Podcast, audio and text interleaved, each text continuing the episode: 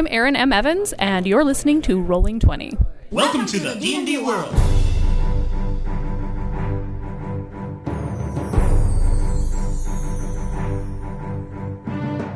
Olá, jogadores e DMs! Estamos aqui para o episódio 78 do podcast Rolando 20. Eu sou Daniel Anandi e hoje estou aqui com o convidado especial, Newton Nitro! o tio Nitro! Tio Nitro! Ele está aqui de volta com a gente! O Nitro já participou yeah. com a gente de vários episódios lá no tempo das antigas, lá nos idos de, sei lá, 2009, 2010, acho que foi por aí. Ah, in the first age, na primeira era. é, acho que já tava lá pra quinta era, a gente já deve estar tá na 18 agora já, né? É. na época do D20. Ainda é a época do D20, eu acho. Não, assim, na época do 3.5, 3.0, eu sim, acho que foi, sim, né? na, na, época da maluquice do D20, que tudo era D20 no mundo. Isso, exatamente. exatamente. Então o Newton tá aqui com a gente para falar hoje sobre aventuras épicas. Então a gente vai tentar pensar aqui o que, que muda quando a gente tá jogando nos níveis altos aí, seja do D&D, seja do seu outro RPG, e como que você muda o seu pensamento, seja como mestre, seja como jogador, e a gente vê o que, que sai desse bate-papo.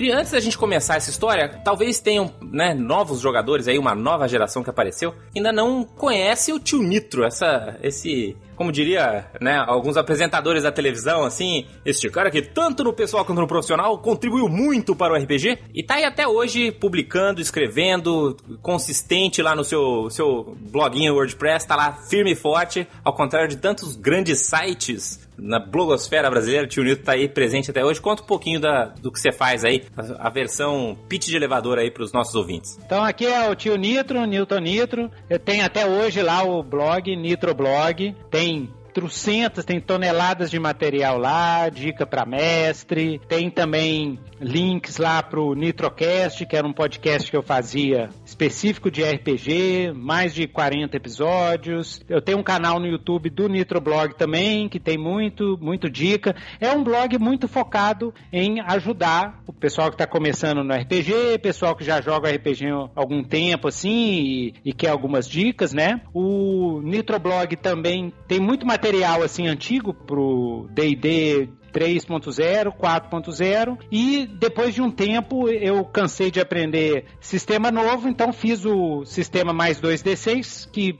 tem um, até uma certa popularidade, né? Já tem mais de 300 mil downloads lá. E que tá lá, é um sistema gratuito, aberto, um sistema que eu juntei um monte de dos sistemas que eu gosto, né? Fiz um sisteminha assim, que é muito bom para iniciante também. Então tem lá o sistema mais 2D6, tem para baixar, tem aventura. E recentemente, né? É, nos últimos três ou quatro anos, eu dei uma parada em produzir específico para RPG, porque eu tô dedicando na, é, em escrever uma trilogia de romances de fantasia pro cenário, que é um cenário que eu tô montando também, chamado Legião, que eu tô montando junto com o, o Mr. Pop, o Fabiano Neme, do pessoal da editora Redbox, do Old Dragon RPG. Aí eu tô trabalhando nesse, nessa trilogia de romances, já tô chegando no final do primeiro volume, vai ser um tijolex, né? Mas vai ter material de RPG pro Marca da Caveira, né? Que é esse primeiro livro livro. E ultimamente eu lancei o Dungeon Massacration. Depois aí no show notes vocês visitam lá. Tem que, tem que baixar o Dungeon Massacration. Eu achei muito legal. Assim, me... Não, é sério, Nitro. Me, me remeteu ah. imediatamente a, a, a, quando eu tinha 12 anos e, e, e, e, adorava esse tipo de coisa, assim, o, RPG ainda era um grande mistério para mim, mas todo o estilo, o visual, entendeu? Os comentários, assim,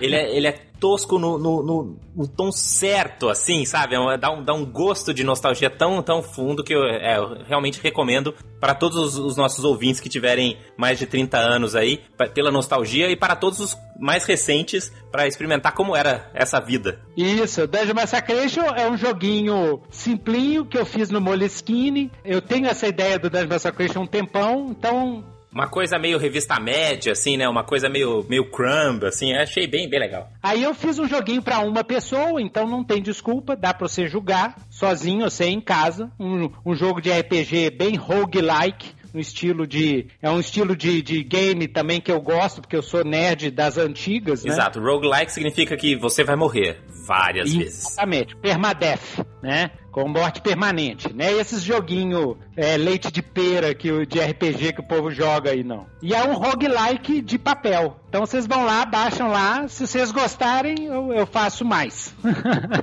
Mas é isso aí. Então já tá mais que que é anunciado aí, né? E vamos, vamos que vamos. Aventura épica, né? Aventura épica é a dor de cabeça de qualquer mestre, né? Exato. Principalmente na época do 3.0, 3.5. Na hora que a negada chegava nos nível 20, nível 17, 18, que as regras começavam a ir para todos os lados, milhares de pontos de vida, magias monstruosas, era aquele desespero. Pelo menos para mim era.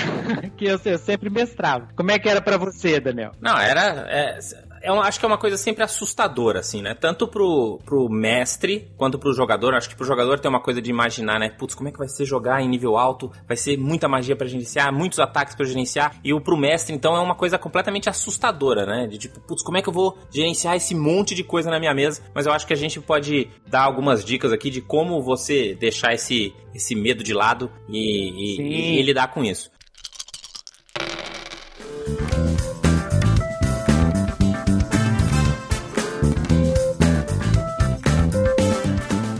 Até para dar um pouco de, de histórico, né? A, a gente sempre teve essa questão dos níveis, né? D&D, como veio de Wargaming e tudo mais, já, te, já tinha essa coisa de, de níveis. Você ia evoluindo e sempre tinha um limite, né? Você sempre chegava num, num certo limite. Ah, tem um nível 5, sei lá. Na época do Chainmail, uma coisa assim. Você não tinha exatamente como passar de nível, porque seu exército não passava de nível, não tinha XP. Mas você ainda tinha uh, os exércitos mais fortes, os exércitos mais fracos. Então tinha uma, uma categorização, né? Quando veio o D&D, veio essa coisa clara da evolução, né? Veio essa coisa do XP, veio essa coisa de passar de nível e imediatamente fez-se a pergunta, né? Ah, depois? Né? Todo mundo que teve a, a caixa do D&D básica e da Grow lembra que ela ia até o nível 5, né? E depois? Né? O que, que vai acontecer? Exatamente. Aí tem um lance interessante do Dungeons and Dragons, que é a origem dos temas e do estilo de aventuras. É, surgiu de uma combinação de dois gêneros literários, que são assim semelhantes, mas ao mesmo tempo são diferentes em termos de nível de poder. Você tem o que a gente chama de,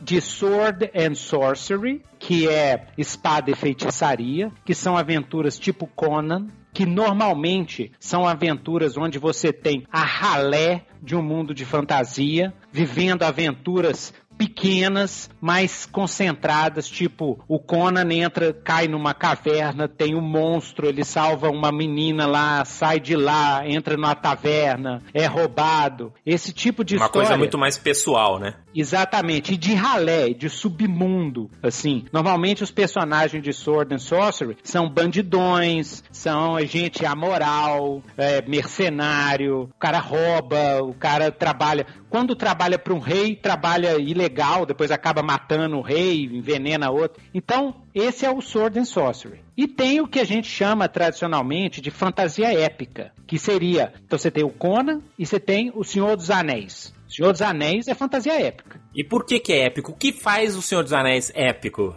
Quando a gente fala em literatura de épico, quando você fala assim, ah, esse é um poema épico, esse é uma literatura épica, não sei o que é épico. Toda vez que você fala épico, quer dizer que envolve destino de nações, exércitos, feitos impressionantes, heróis lendários, é, sagas que, que mudam destino de povos. Isso é o épico. Então, olha só a diferença do Senhor dos Anéis para as historinhas do Conan, por exemplo. Então, você poderia dizer, por exemplo, que ele é menos pessoal e ele é mais. Mais cósmico, é mais. envolve destino de nações. Envolve grandes grupos, isso. Ao contrário de ser uma história sobre uma pessoa, é história sobre um reino, é história sobre um país, sobre uma galáxia, enfim. Cria lendas, cria mitologias. Então, por exemplo, o épico dos épicos é a Ilíada. Ok? É a Ilíada. A Ilíada é a Guerra de Troia. Guerra de Troia é o épico dos épicos. E qual que é o, o Sword and Sorcery do Sword and Sorcery? Pra mim é Conan. Você pode pegar a Torre do Elefante, pega aqueles quadrinhos lá, aí você vai sentir Quadrinho que, que ou, é. ou os textos, né? Ou os textos, que é muito putz grila. Aí tem que, tem que ler no original com o mestre, que é imbatível. E funciona até hoje. Recomendo o pessoal ler. Mas aí o que que aconteceu no D&D? A galera lá que montou o D&D, primeiro era Sword and Sorcery. Eles se inspiraram muito na revista Strange Tales, que é a revista que a galera escrevia, o, o Howard, o Lovecraft e tal. Se inspiraram muito nisso. Que apesar de estar num contexto de, de chainmail, de batalhas medievais, né? A, a, a história do D&D mesmo foi muito mais a história daquele cara naquela dungeon, naquela masmorra, do que ser uma história sobre os exércitos que estavam degladiando lá em cima, correto? É, exatamente. É o que eu sempre falo. O Legolas nunca vai ficar contando quantas peças de ouro ele tem, entendeu? Isso, exatamente. Porque não é um estilo de história. Não é o estilo de história. É, o Legolas nunca passa fome, por exemplo. Agora, já o Conan passa fome. Eles crucifica o cara, ele tem que comer um urubu para fugir. E o D&D começou muito com um cara chamado Jack Vance, que é fantástico. Eu tô tentando ler tudo que o cara escreveu. Foi de onde veio o sistema de magia do D&D, por exemplo, o sistema Vanciano. E o Jack Vance é Sword and Sorcery, clássico. É, até a, até a questão do grupo de RPG, como a gente conhece, veio muito do, das histórias do Jack Vance, né? Do Jack Vance e do Fritz Lieber. O Fafnir e o Grey Mauser, por exemplo, é clássico. Oh, esqueci, ainda bem que eu lembrei. Porque o Fafnir, o Bárbaro Grandão e Louro, e o Grey Mouse, que é um ladrão, aquilo é clássico D&D. Mas aí o que que acontece? Os primeiros níveis é Sword and Sorcery. Mas na hora que a galera começa a chegar nos níveis mais altos, a minha sugestão é para o mestre mudar o estilo da aventura para uma narrativa mais épica. E eu acho que vale a pena, para terminar o contexto histórico, eu acho que vale a pena também dizer exatamente isso, né? Que aconteceu esse, esse processo de à medida que o jogo foi se desenvolvendo, os desenvolvedores foram adicionando isso, né? Então a influência, por exemplo, do próprio Senhor dos Anéis, do próprio Tolkien que você, que você mencionou, isso. começou a aparecer mais, né? Começou a, a, ser mais, mais destacada. Então, assim, até falando em Senhor dos Anéis, aparece o Davi. E aí, Davi Salles? Bem-vindo. Fala aí, galera. Novamente atrasado aí, mas presente. Então, a gente tá, a gente tá falando que em determinado momento, né, o D&D passou de ser aquela coisa focada num cara só e começou a receber influências, né, de, de uma literatura mais fantástica, mais épica, como do próprio Tolkien, e começou a, a, a, aparecerem essas perguntas, né? E se eu tiver um castelo? E se eu tiver um exército? E quem que é o rei desse lugar? E quais são as intrigas políticas que estão acontecendo? Porque agora não é mais a questão de se eu tenho dinheiro no bolso ou quem que é o, a próxima treta na próxima taverna que eu vou arrumar, entendeu? Começou a aumentar o contexto dessas histórias. Exatamente. Uhum. Aí a, a, dica, a primeira dica para o mestre iniciante que vai arriscar uma aventura épica é pensar de que os que, que em inglês eles chamam de stakes, né? Que os riscos eles mudam e o foco da aventura muda. Então, numa aventura épica, você não vai preocupar por exemplo, com personagens épicos de nível 15. Depois a gente pode até falar em aventura épica com personagem de nível baixo. Sim, é, sim. Claro que é possível. Claro que é possível, sim. Chegaremos lá. É, mas tipo assim, você não vai preocupar com ração, você não vai preocupar com carga, você não vai preocupar com essas coisas. É, inclusive no último episódio eu tive uma discussão com, com o Sembiano exatamente sobre isso, né? Que eu sou um cara que eu acho super pai essas regras de ficar comprando o equipamento inicial no, no G, marcado no GP, assim, porque eu acho que isso perde relevância muito rápido. Tipo, no nível 2 já, já, não, não, já não é mais relevante esse tipo de coisa. Mas pode ser que seja, né? Eu já joguei aventuras que até o nível 5, cada GP era contado, que era o nosso famoso RPG Dungeons and Dragons de pobre, onde os jogadores, assim, matavam sapo gigante para comer, entendeu? Era, é, era esse o foco da campanha. É, e que tem a ver com isso que você tá falando, né? Pode ser que seja esse o foco, mas definitivamente não é o foco de uma campanha épica. Eu vou, eu vou te falar assim, pessoalmente, eu como mestre, eu passei por várias fases. A minha última fase, assim, dos últimos 10 anos, eu só mestro jogo cinematográfico. Eu larguei totalmente a simulação de game mesmo e passei a, a, mestrar como se fosse um filme. Então eu monto as cenas ou improviso as cenas a partir do que os jogadores fazem. Então esse, esse tipo de regra é, que a gente chama de micromanaging, né? Que é gerenciamento de picuinha. Isso nos meus jogos não tem mais. Primeiro, porque toda vez que eu vou mestrar RPG, a gente tem três horas ou quatro horas para jogar. Então é muito pouco tempo. Então eu tenho que planejar muito bem planejadas as cenas para poder ficar um jogo dinâmico e legal. A vida é muito curta para você contar quantos quilos tem na sua mochila, fala a verdade. É, exatamente. E os jogadores gostam de drama, sacou? Eles gostam de uma cena bem, bem montada, assim, entendeu? Tipo assim, é o cara tá na taverna, aparece a mulher, vira para um dos jogadores e fala assim: você é pai do meu filho. Pronto, já tem duas horas de sessão já. Entendeu? É, tem que ser. Eu acho. Você tem que ir direto no assunto, né? Eu acho que um ponto de micromanagement é que, tipo, pra mim o RPG é, é, muito também pela história. Então, se o se esse gerenciamento micro ele se desenvolve em algo dentro da história, eu acho ele interessante. Então, se você tá, sei lá, você tava fazendo lá falando do castelo. Então, se você tem um castelo, quer inventar um sistema de regra onde tem algumas coisas para decidir dentro do castelo, mas que eles são relevantes dentro da história, que dependendo, sei lá, se o cara decidiu fazer. É, os hit points do castelo podem significar o quanto o castelo está sendo destruído ou tomado pelos exércitos de orcs que estão batendo, batendo a porta. Aí o micromanage passa a ser relevante, né? Isso, você pode exatamente. criar um minigame. O sisteminha que eu, que eu fiz, o mais 2D6, ele tem. É muito simples você criar um minigame em qualquer hora, porque eu não tô nem aí pros hit points do castelo. Assim, ah, tem 4 mil em comparação com aquele. Não, mas se for para fazer isso, você cria um, um, um minigame, assim, só para botar um, um, elemento de sorte. Mas aí é a proposta do jogo. Isso que eu achei legal de ter conhecido o, o RPG Indie é que tudo é possível, desde que seja a proposta do jogo. O problema é quando propostas entram em choque uma com a outra. Aí você cria uma frustração nos jogadores e no mestre, né? Então, por exemplo, você está mestrando um jogo que é mais cinematográfico, mais tipo O Senhor dos Anéis. Você está querendo é o drama psicológico da história, me, e menos se o exército aqui perdeu 13 hit points, se aquele ali perdeu 14. Não. Então aí você foca o seu jogo nisso. Se o seu jogo vai ser de sobrevivência, uma vez eu joguei um jogo de pós-apocalíptico, que o lance do jogo era gerenciamento de recursos. O micromanagement da comida fazia todo sentido, né? Exatamente. Se você se, tinha os, os dadinhos assim, de água, dadinho de comida, dadinho de radioatividade. Se o dado de radioatividade subisse, acabou o jogo, morreu. Então, aí é o, é o jogo, sacou? Eu acho que dá pra fazer isso no D&D, você pode fazer um esquema. Eu também tenho esse gosto por RPG, eu tenho cada vez gostado mais de RPGs que tem uma proposta muito clara do, do que, que eles tentam emular, que tipo de história, que tipo de narrativa. É, o D&D não tem isso, mas como o Nito provavelmente ia complementar, tipo, você pode manipular isso de outras formas. É, eu, acho que o D&D ele não tem uma, uma coisa muito clara porque ele tenta abraçar o mundo, né? Ele tenta ser o, o mesmo jogo que tenta fazer um Heavenloft dramático, um Dark Sun de sobrevivência e um Forgotten Realms de Sword and Sorcery mais clássico, né? Então, lógico, quando você tenta fazer tudo, você sempre acaba ficando meio genérico, né? Meio, meio sem sabor, comparado com sistemas específicos ou, ou mesmo sistemas indie que focam em algum desses aspectos, né? Mas eu acho que até para explicar isso dentro do contexto do D&D, acho que vale a pena dar uma olhada na história do que, que era chamado de aventuras épicas ou de epic level play do D&D, né? Porque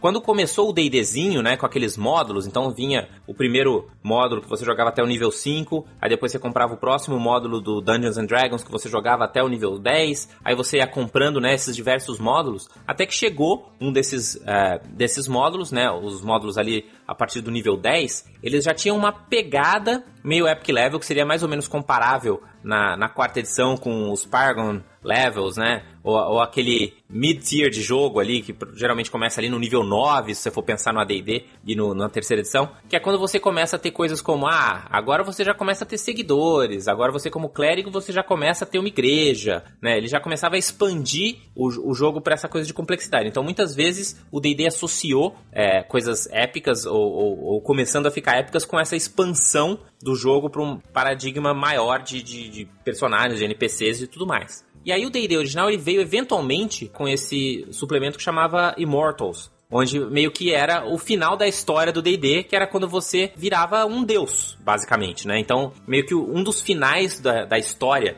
né? Porque você também tem que pensar, pô, por que que esse cara que já é aventureiro, que tem todos os poderes do livro, que já manda todas as magias do, né? O, o cara que é mago de nível 37 e, e manda a magia desejo seis vezes por dia, tipo, qual é a desse cara, entendeu? Qual que é o desafio para esse cara? Então, eles trouxeram essa coisa da, da divindade, dos panteões, da briga entre os deuses. Então, eu acho que na, na história do D&D, o nível épico ele foi muito associado a esse tipo de coisa, né? Não só a você brincar de divindade, você ter é, esse tipo de complexidade de você ser o, o, o cara que mexe nos reinos e, e, e, mexe no mundo como um todo, como seu playground, mas também essa expansão de parar de ver o personagem, passar a ver o reino, a ver o castelo e ver tudo mais. E isso foi sendo trazido pelas outras edições em muito menos escala, né? Eu acho que o AD&D, ele nunca, ele nunca foi focado muito no, no, nos níveis épicos, por exemplo. Ele lançou um suplemento... Que eu lembro é que demorava demais para chegar, para subir de nível. Isso, para começar tinha isso, que quando você chegava lá no nível 15, 16, aí você já precisava de tipo um milhão de XP a mais para passar de nível. Que eu me lembro que a diferença de poder não era tão grande. Isso eu lembro. Diferença de poder entre o que e o que? Porque uma das coisas do, do AD&D que era massa é que a gente sempre jogou com grupos muito heterogêneos, principalmente porque quando eu jogava, eu jogava com um mestre que era um son of a bitch, assim. Eu amo ele, melhor mestre da minha vida. Mas ele era son of a bitch, ele não tinha dessa, não. A galera tava jogando, o pessoal tava nível 7. O cara quer começar a jogar, começa nível 1. Quer nem saber. Se vira, velho. Era assim. Então você tinha uma disparidade muito grande dentro da mesa. Mas todo mundo julgava, assim, a diferença de poder entre os personagens não era tão grande. Ao ponto de, tipo, ah, o cara tá nível 3, os outros é nível 7. Ah, o que, que eu faço nesse grupo? Não, eu lembro que tinha. Todo mundo morria do mesmo jeito, todo mundo. Os danos, a diferença de danos era muito pequena. Exceto para os magos. Então não devia ter muito mago no seu grupo, nem clérigo. Não, é, mas, é, é mas mago, mago tinha o lance dos componentes, entendeu? O meu mestre usava componentes. Entendi, ele fazia a vida dele ser difícil. Várias vezes a garela não podia gastar nada porque tinha gastado tudo. Ou então caiu dentro d'água. E aí os componentes molharam. O mestre falava assim: Ó, oh, velho, você pegou, tá tudo molhado. Então não, era, não, é, não é que era balanceado. O problema é que o, o, seu mago sem magia, ele basicamente virava um fighter nível 2. É essa que é a. É, e, e sem armadura, né? Porque não podia ter armadura. Exato. Era muito punk.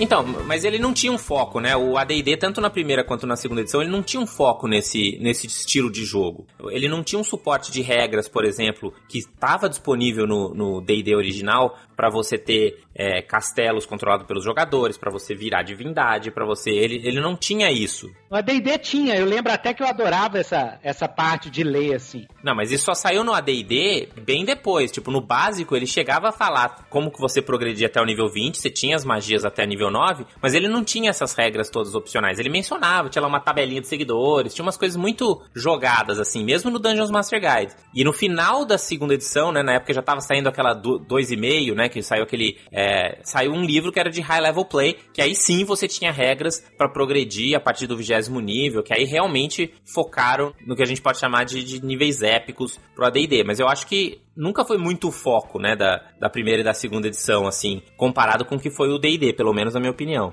É, é, mas é mesmo. E a terceira edição veio na, na, na mesma pegada, né? A diferença é que eles trouxeram o Epic Level Handbook antes para venda, mas se você pegar o básico, né, o Player's Handbook da terceira e da 13.6, ele seguiu muito essa, essa guideline do AD&D, né? Então de é. focar no grupo, de focar na party, mesmo você sendo nível 20 com 500 classes de prestígio, soltando meteoros por cada dedo, ainda era focado no grupo, né? Você não tinha tantas regras de seguidores, você tinha lá o feat de leadership que ficava só no Dungeons Master Guide, que dava umas guidelines, mas ainda assim você não tinha um suporte robusto de regras para você fazer o, o seu castelo, por exemplo, para você fazer, para você gerenciar uma taverna, enfim, não tinha ou para você comandar reinos, né? Isso saiu em vários suplementos depois, mas não era o foco do, do livro no, do livro básico. E talvez, por exemplo, as minhas experiências como mestre de high level no 3.5 não, não foram muito boas, não. Foram legais, porque meus jogadores são massa, são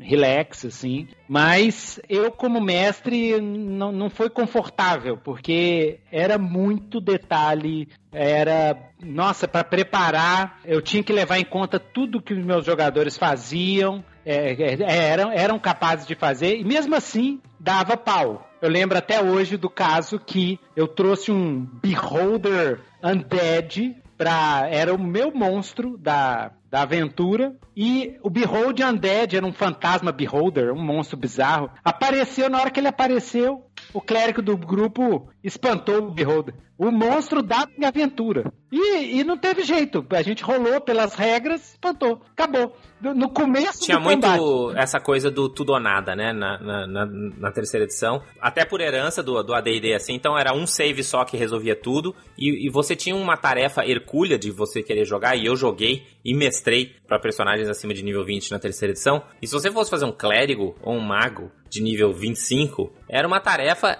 inacabável, assim, né? Só pra você terminar o seu spellbook, assim, era um trabalho que, tipo, não se pagava, sabe? Você tinha que gastar duas horas pra fazer uma ficha, pra você jogar 15 minutos pra uma luta que ia durar dois saves. Então, eu Pois acho é. que era, era meio frustrante, assim, a- a- pelo menos a experiência que eu tive. Não sei se o Davi teve alguma experiência próxima ou, ou não. Eu nunca joguei high level, não. E, mas você nunca jogou por opção ou por falta de oportunidades? Ah, eu- um pouco dos dois, assim. Na verdade, eu não joguei tanto terceira edição. Eu, na época, jogava mais os outros RPGs, Vampiro, Lobisomem, que eu via realmente que... O D&D já é muito de poder, né, de escolher o fit. A galera pira, né, com aquele negócio, não, porque você faz esse build, você escolhe esse, esse fit, não sei o quê. E nunca foi muito a minha pegada, assim. Eu gosto mais de um negócio simples. E, e, e o terceira edição ia acumulando muito. Então, no momento que você tem que fazer um personagem nível 7 já, já era tipo, cara... Exato. O personagem nível 20, ele era 20 vezes mais complicado que um personagem 21, se não mais, né? Se não 100 vezes. Ele realmente aumentava a complexidade. Eu acho que esse foi, inclusive, um dos pontos positivos para terminar nosso timeline aí da quarta edição. Eu acho que a quarta edição, ela veio com um suporte a Epic Level Play do Player's Handbook, né? Foi uma coisa meio que já pensada naquela coisa dos estágios, né? Do, do estágio heróico, do estágio Paragon e do estágio épico, em que eles já trouxeram isso de cara, mas fizeram isso também de uma forma meio D&D, né? Eles ainda não trouxeram todas aquelas regras de como manipular reinos, como fazer intrigas e, e- e como fazer coisas de, de larga escala, mas ao mesmo tempo eles conseguiram trazer um pouco de- do sentimento de fazer coisas além da imaginação. Muito enganação por conta da matemática do sistema, mas ainda assim conseguiram emular essa coisa de como que você compara um personagem nível 25 com um personagem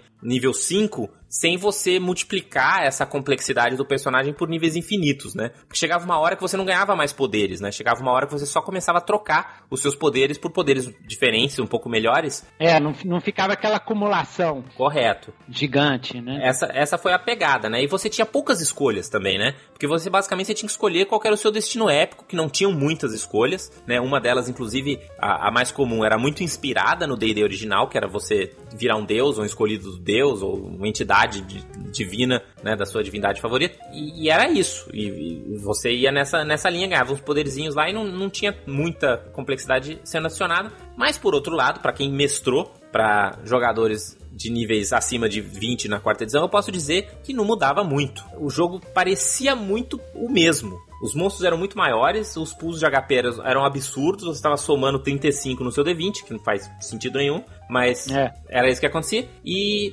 não, não sentia que mudava, entendeu? Você não, não tinha essa, essa mudança no paradigma da, da aventura. Que eu acho que é o ponto que a gente deve chegar agora. Tipo, o que, que significa ser uma aventura épica de verdade? Porque, como a gente falou lá atrás, não tem a ver com nível, correto, Nitro? Aí que vem o lance, né? O- A quinta edição não vou poder falar porque eu não jogo.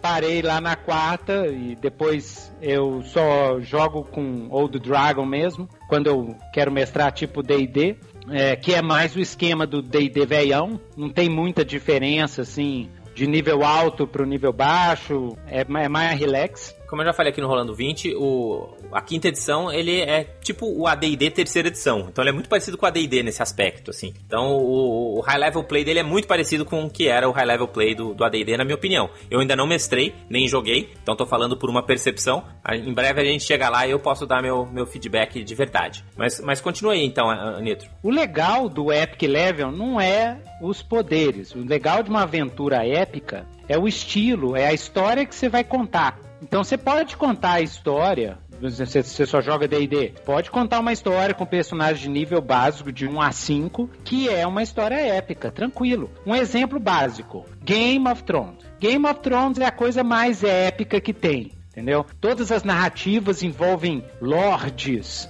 é, profecias, reinos, o destino de um trono, a fulana de tal que tá acordando os, os dragões e não sei o que, e é uns monstros que desce lá de cima. Então é tudo épico. E se você for fazer a ficha de personagem de todo mundo Game of Thrones, não passa de nível 3 ou 4, assim, no máximo. Não tem nenhum mega cara que sobe em parede ou não sei o que. Acho que uma comparação boa que você pode pensar é aquilo que você falou lá atrás também dos stakes, né? Do, o que, que está em jogo. Se o que está em jogo, se a decisão que você tem que tomar como seu personagem, né? Sua decisão dentro do RPG, se a decisão que você tomar vai influenciar o que acontece com o seu personagem, ou, ou, ou simplesmente vai influenciar o que vai acontecer com o seu personagem ou seu grupo, por exemplo, um número muito limitado de pessoas, a cidade que seja, provavelmente a gente não está falando muito de uma aventura épica. O que não significa que seja uma aventura ruim, pode ser uma aventura muito legal. Mas quando a gente está querendo falar de uma aventura épica, significa que o que está em jogo é algo muito maior. É Isso. a existência da realidade, é o reino como um todo, é a vida de milhões de pessoas.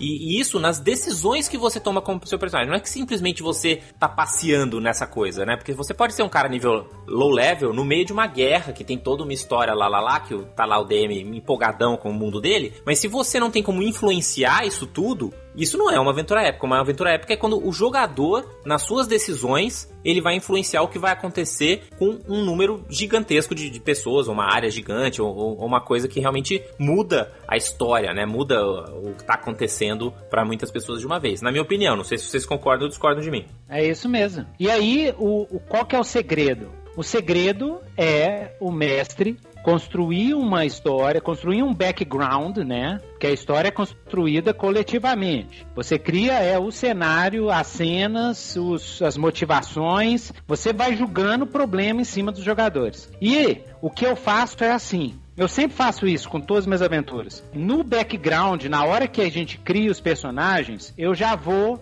engatando os personagens na história do cenário, que é o que todo autor de novela das oito faz. Você vai ligando todo mundo. Então, fulano de tal, ele é órfão. Ah, mas ele era o filho do Lorde, foi abandonado. Esse fulano aqui, pai dele foi morto pelo Lorde fulano de tal. Ele vai querer vingar. Esse outro aqui tem uma profecia em cima dele. O pessoal diz que quando ele nasceu, ele vai matar um rei. E aí, só de colocar essas coisas no background dos personagens, você já começa uma história assim épica, onde os personagens jogadores são pessoas importantes. Não quer dizer que eles sejam ricos, não quer dizer que eles tenham dinheiro ou que eles tenham poder, mas dentro do cenário eles são pessoas importantes no cenário, eles vão fazer diferença. Acho que mais do que importantes, e a gente falou disso quando a gente falou do 13 Age, né, que ele tem isso até como mecânica central do jogo, é que o seu personagem ele tem que ter one unique thing, ele tem que ser único em algum aspecto, né? Toda a história que você tá lendo, que são histórias boas, né, todos os grandes romances que você se lembra,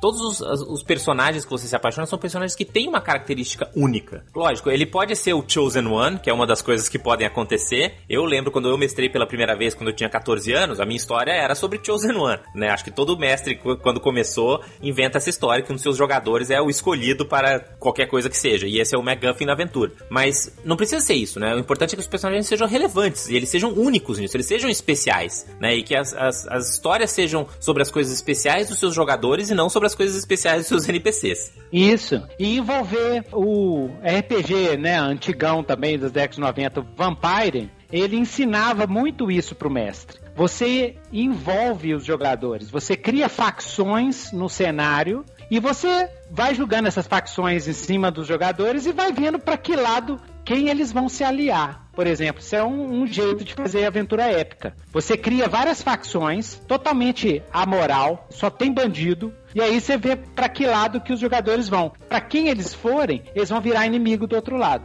E para quem quer aplicar isso na prática, dê uma lida na última aventura aí, King Storm Thunder, que tem bem essa pegada. Tem essa pegada. Então, isso para mim, principalmente se envolve o destino de, de algum reino, alguma coisa assim, é clássico épico. Eu acho que o Vampire ele tinha um problema que ele, ele tinha muito culto de personalidade, né? Nas aventuras prontas, assim. Então, sei lá, você queria jogar Chicago by Night, uma coisa assim, as fichas que vinham no livro era de todo mundo tão fodão e importante. Ah, porque o príncipe é isso, porque o xerife é aquele, porque não sei o que, não sei o que, que você ficava tão perdido no meio dessas personalidades que você esquecia exatamente disso que você tá falando. Que o importante é como seus personagens se relacionam com essas personalidades e não as personalidades em si. Mas eh, eu tive experiência com muitos mestres que esqueciam desse, desse detalhe. É, mas isso no DD também acontece. Eu Sim. lembro de uma aventura que eu joguei como jogador, já no início dos anos 90, ainda, ainda não mestrava sem parar. E eu lembro disso até hoje que eu uso isso de exemplo no, em podcast.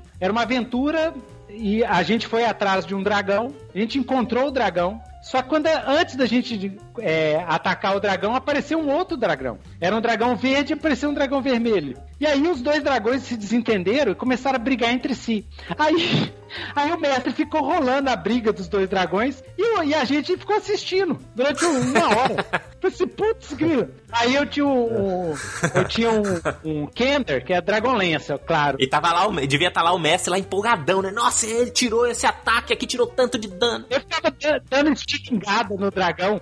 Pau! Ele olhou pra mim, aí o mestre, não! Ficava com raiva de mim e continuava o roll dele. Que isso?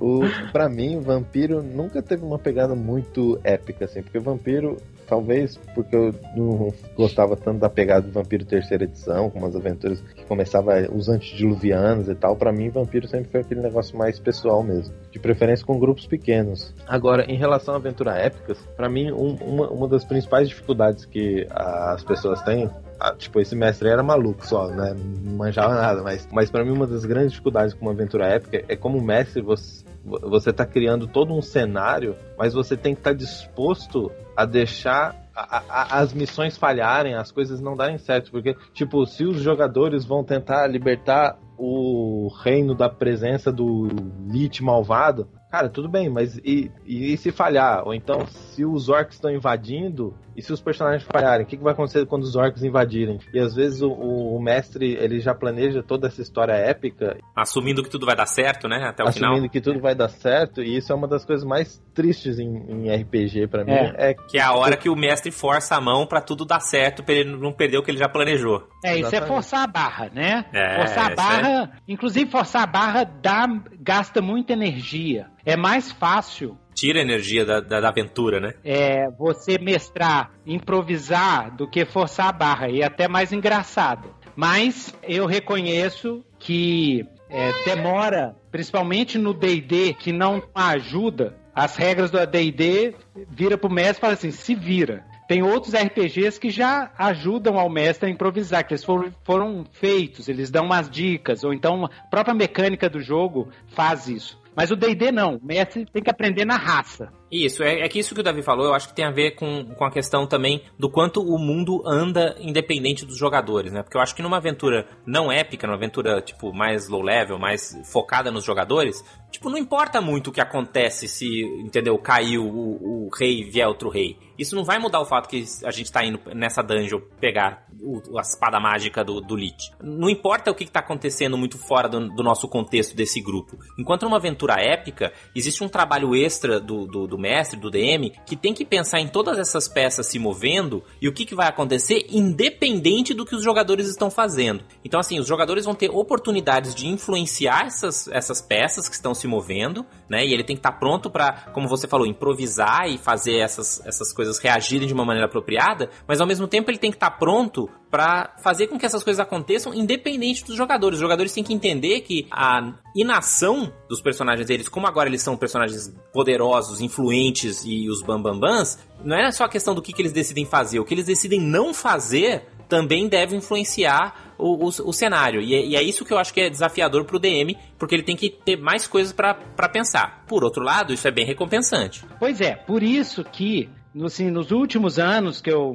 que eu mestrei, que quando eu mestro, atualmente eu mestro mais em evento. Quando eu mestro, eu uso mais um estilo cinematográfico, entendeu? Então, o que isso me ajuda a improvisar. Então, por exemplo, quando começa uma sessão, eu faço o primeiro ato, o segundo ato e o clímax e a resolução. Não importa o que que o, os jogadores vão fazer. Eu improviso em cima do que que o momento pede. Se o momento pede um clímax, eu pego que a zona que os, que os jogadores aprontaram com o problema que eu mandei para eles e crio o clímax em cima do que que aconteceu. Entendeu? Mesmo que, ah, eles. Isso já aconteceu em minha aventura minha. Eles toparam ficar do lado do Cuchulo, por exemplo. Eles toparam ficar do lado do Cuchulo. Então eu tenho que criar um clímax que os jogadores todos passaram pro lado do mal, vamos dizer. Mas tem que ter um clímax pra é, é, você ter uma sessão é, satisfatória. Antes de eu pegar essa manha, e eu peguei essa manha com RPG indie, jogando Fiasco, jogando Prime Time Adventures, que é um RPG maravilhoso, que você simula um seriado de televisão. Eu peguei a manha com, essas,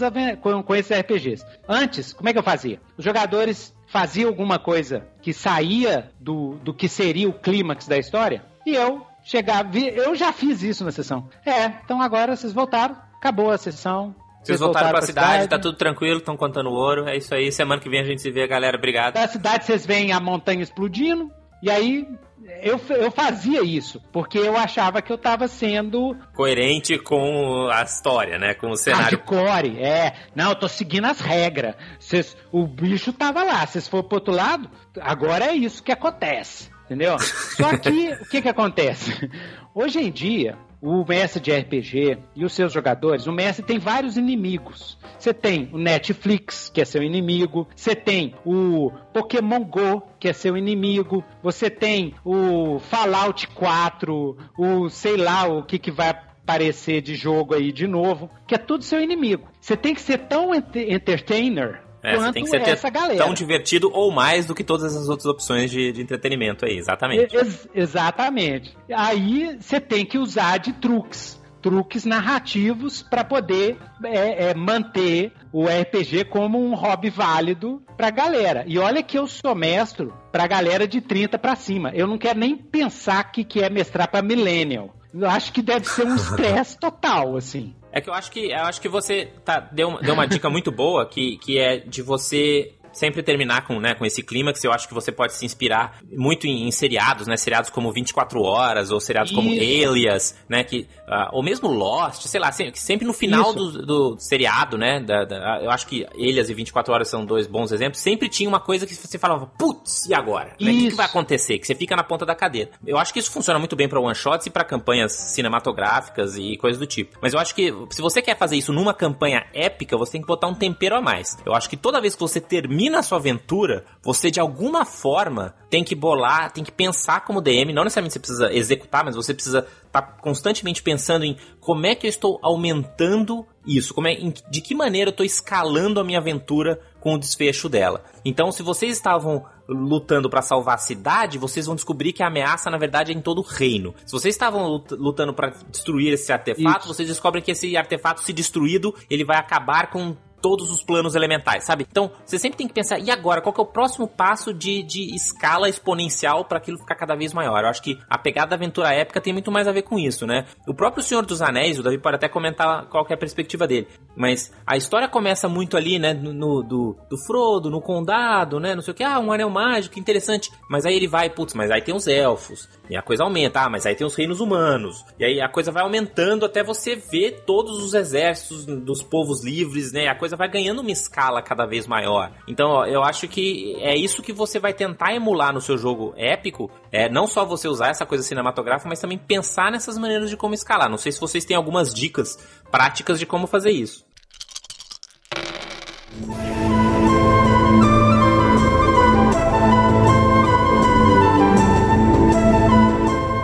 Tem outra coisa do épico, sim, se for pegar um jeito mais tradicional, que é a tragédia. Quando a gente fala de histórias épicas, você também fala de tragédia. Você fala de coisas é, maiores do que a picuinha do dia a dia. Então, alguns temas que você pode colocar é como, por exemplo, uma derrota. Tipo, você está montando uma campanha épica, você como mestre, é, monta uma aventura que, se os, os personagens forem bem-sucedidos ou não, se eles forem bem-sucedidos, vai acontecer uma catástrofe. Se eles forem mal-sucedidos, a catástrofe vai ser maior. Mas esse toque de tragédia, eh, de consequências gravíssimas, de acordo com as atitudes dos jogadores, é coisa bem épica também. Então, por exemplo, a, no, no Senhor dos Anéis, a tentação daquele anel, entendeu?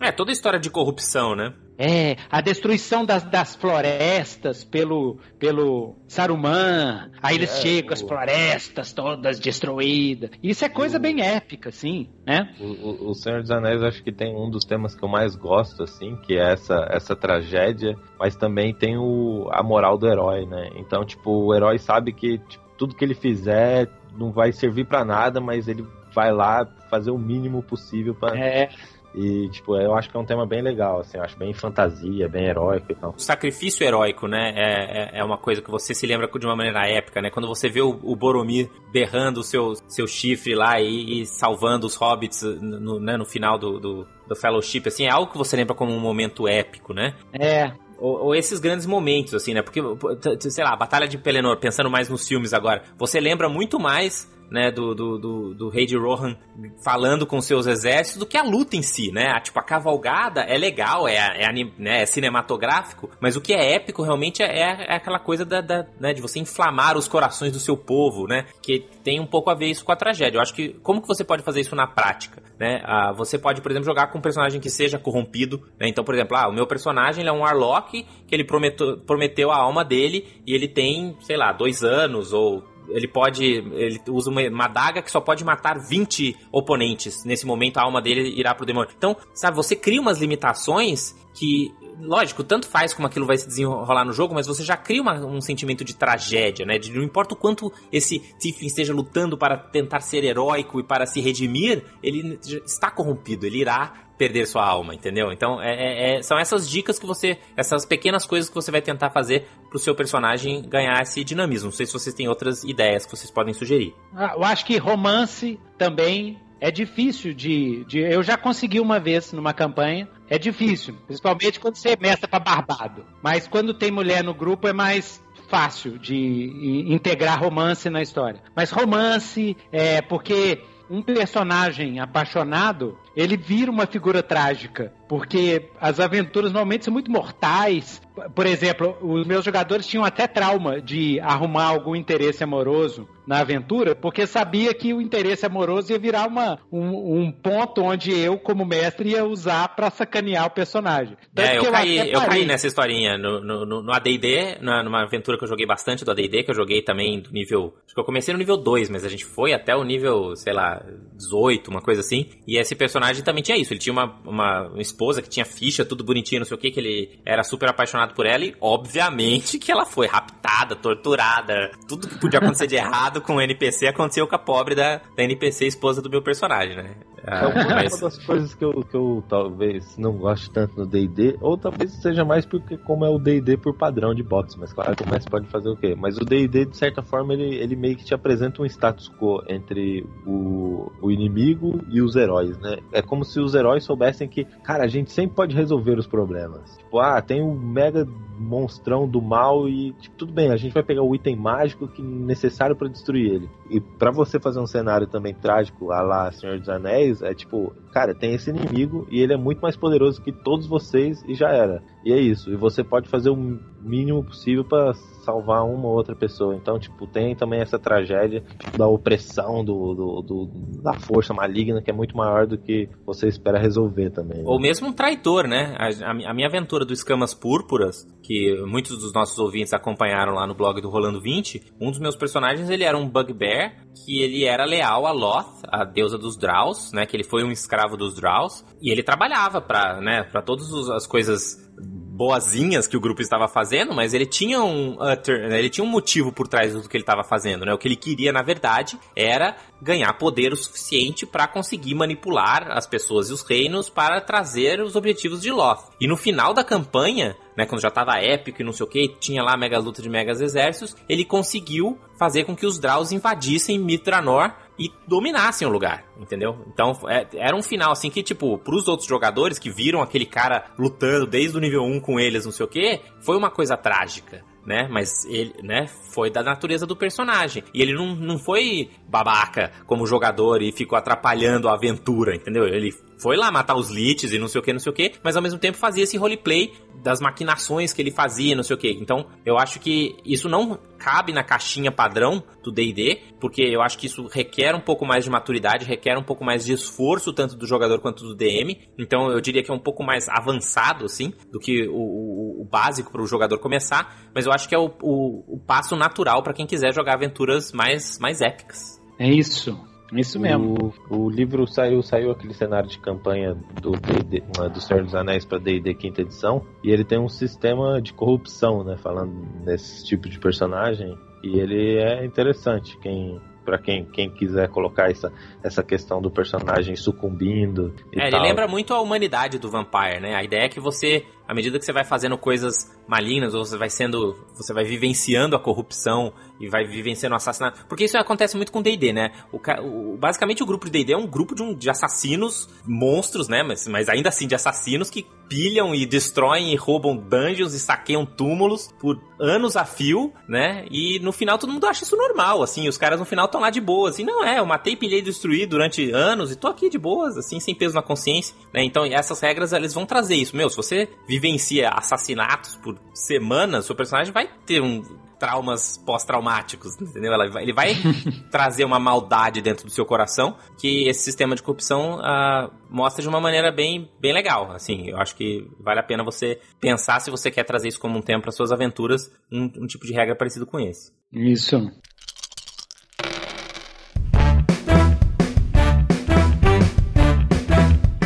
Muito bem, então palavras finais aí.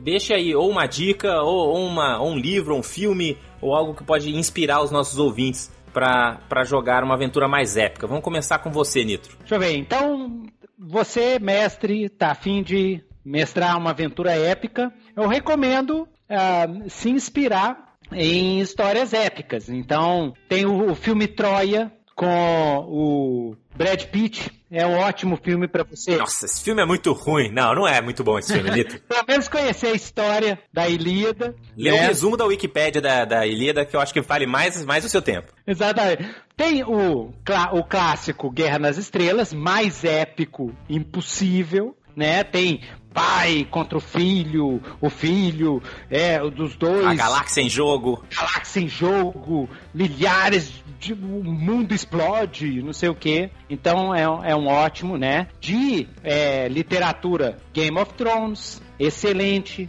Senhor dos Anéis, maravilhoso para se inspirar em, em aventuras épicas. E uma última dica é: não complique, tá? Pensa lá no Guerra nas Estrelas. É uma aventura épica? É. É gigantesco? É. Mas o que, que é? É uma briguinha de família. No fundo, né? É o pai uhum. que brigou com a mãe, e o filho que vai vingar o pai, e aí o amigo do pai treina o filho pro filho matar o pai. Então, no o, o central e. No final é, é até shakespeariano, é isso que você quer dizer. Exatamente. Não, não complique. Eu já caí nesse problema, fazendo aventuras épicas com várias facções. Não. Simplifique, identifique quem que é os bandidos, é o Império, é o Império. Identifique quem que é os mocinhos, é os rebeldes, é os rebeldes. E coloque os seus jogadores, os personagens, dentro desse, dentro do dilema que está tendo. Se você complicar, porque os jogadores vão complicar a sua história. Pode ter. Deixa eles complicarem para você, é isso. Ah, exatamente. Crie o setup mais simples possível. Essa é a minha dica. Mais simples possível. Senhor dos Anéis, quem que é o bandido? Sauron. Pronto entendeu? Mais simples possível, porque os seus jogadores vão complicar a história. Pode ter certeza. Ai, mas a minha história tá tão simplesinha. Não tá não. Tá ótimo. Dá para identificar o problema? Claro, ótimo. Então, é isso aí. Muito bem. E você, Davi, o que, que você daria de dica aí pros nossos ouvintes? Ah, de filme épico, acho que, sei lá, acho que você tá ouvindo esse podcast, provavelmente você já viu a maioria, tipo, sei lá, Coração Valente, O Senhor dos Anéis e tudo mais. A, a, a, minha dica, é, eu acho que volta naquilo lá que eu tinha até comentado em relação a fazer aventuras épicas, assim, tipo, esteja, esteja disposto a, a realmente é, acabar com o universo que você criou e, esteja, e deixe o máximo possível para os seus personagens terem as ações dele afetarem o mundo ao redor.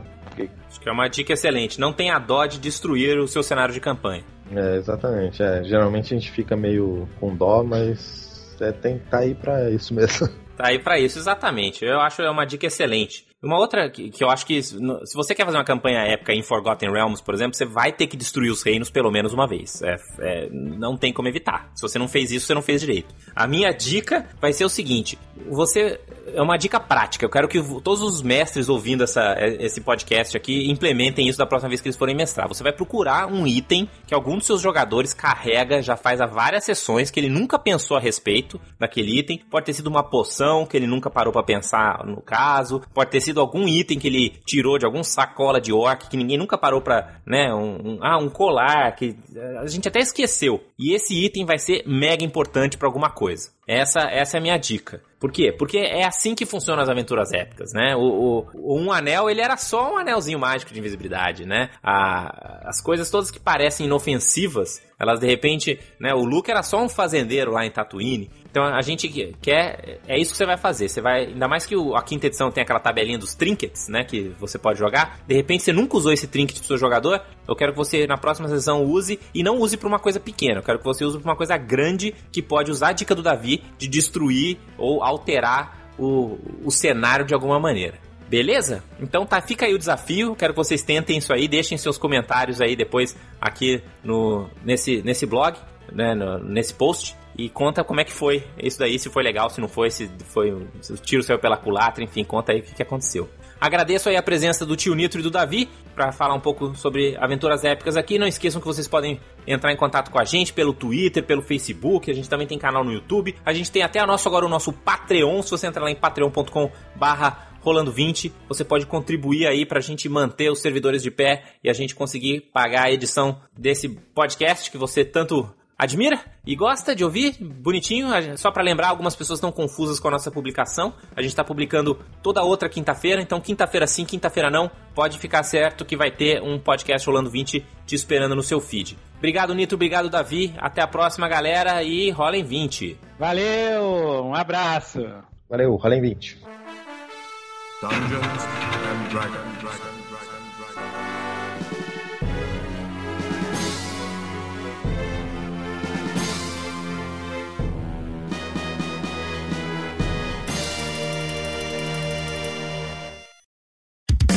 Esse episódio foi editado pelos editores. Eles podem editar o seu também. Acesse oseditores.com.br e saiba mais.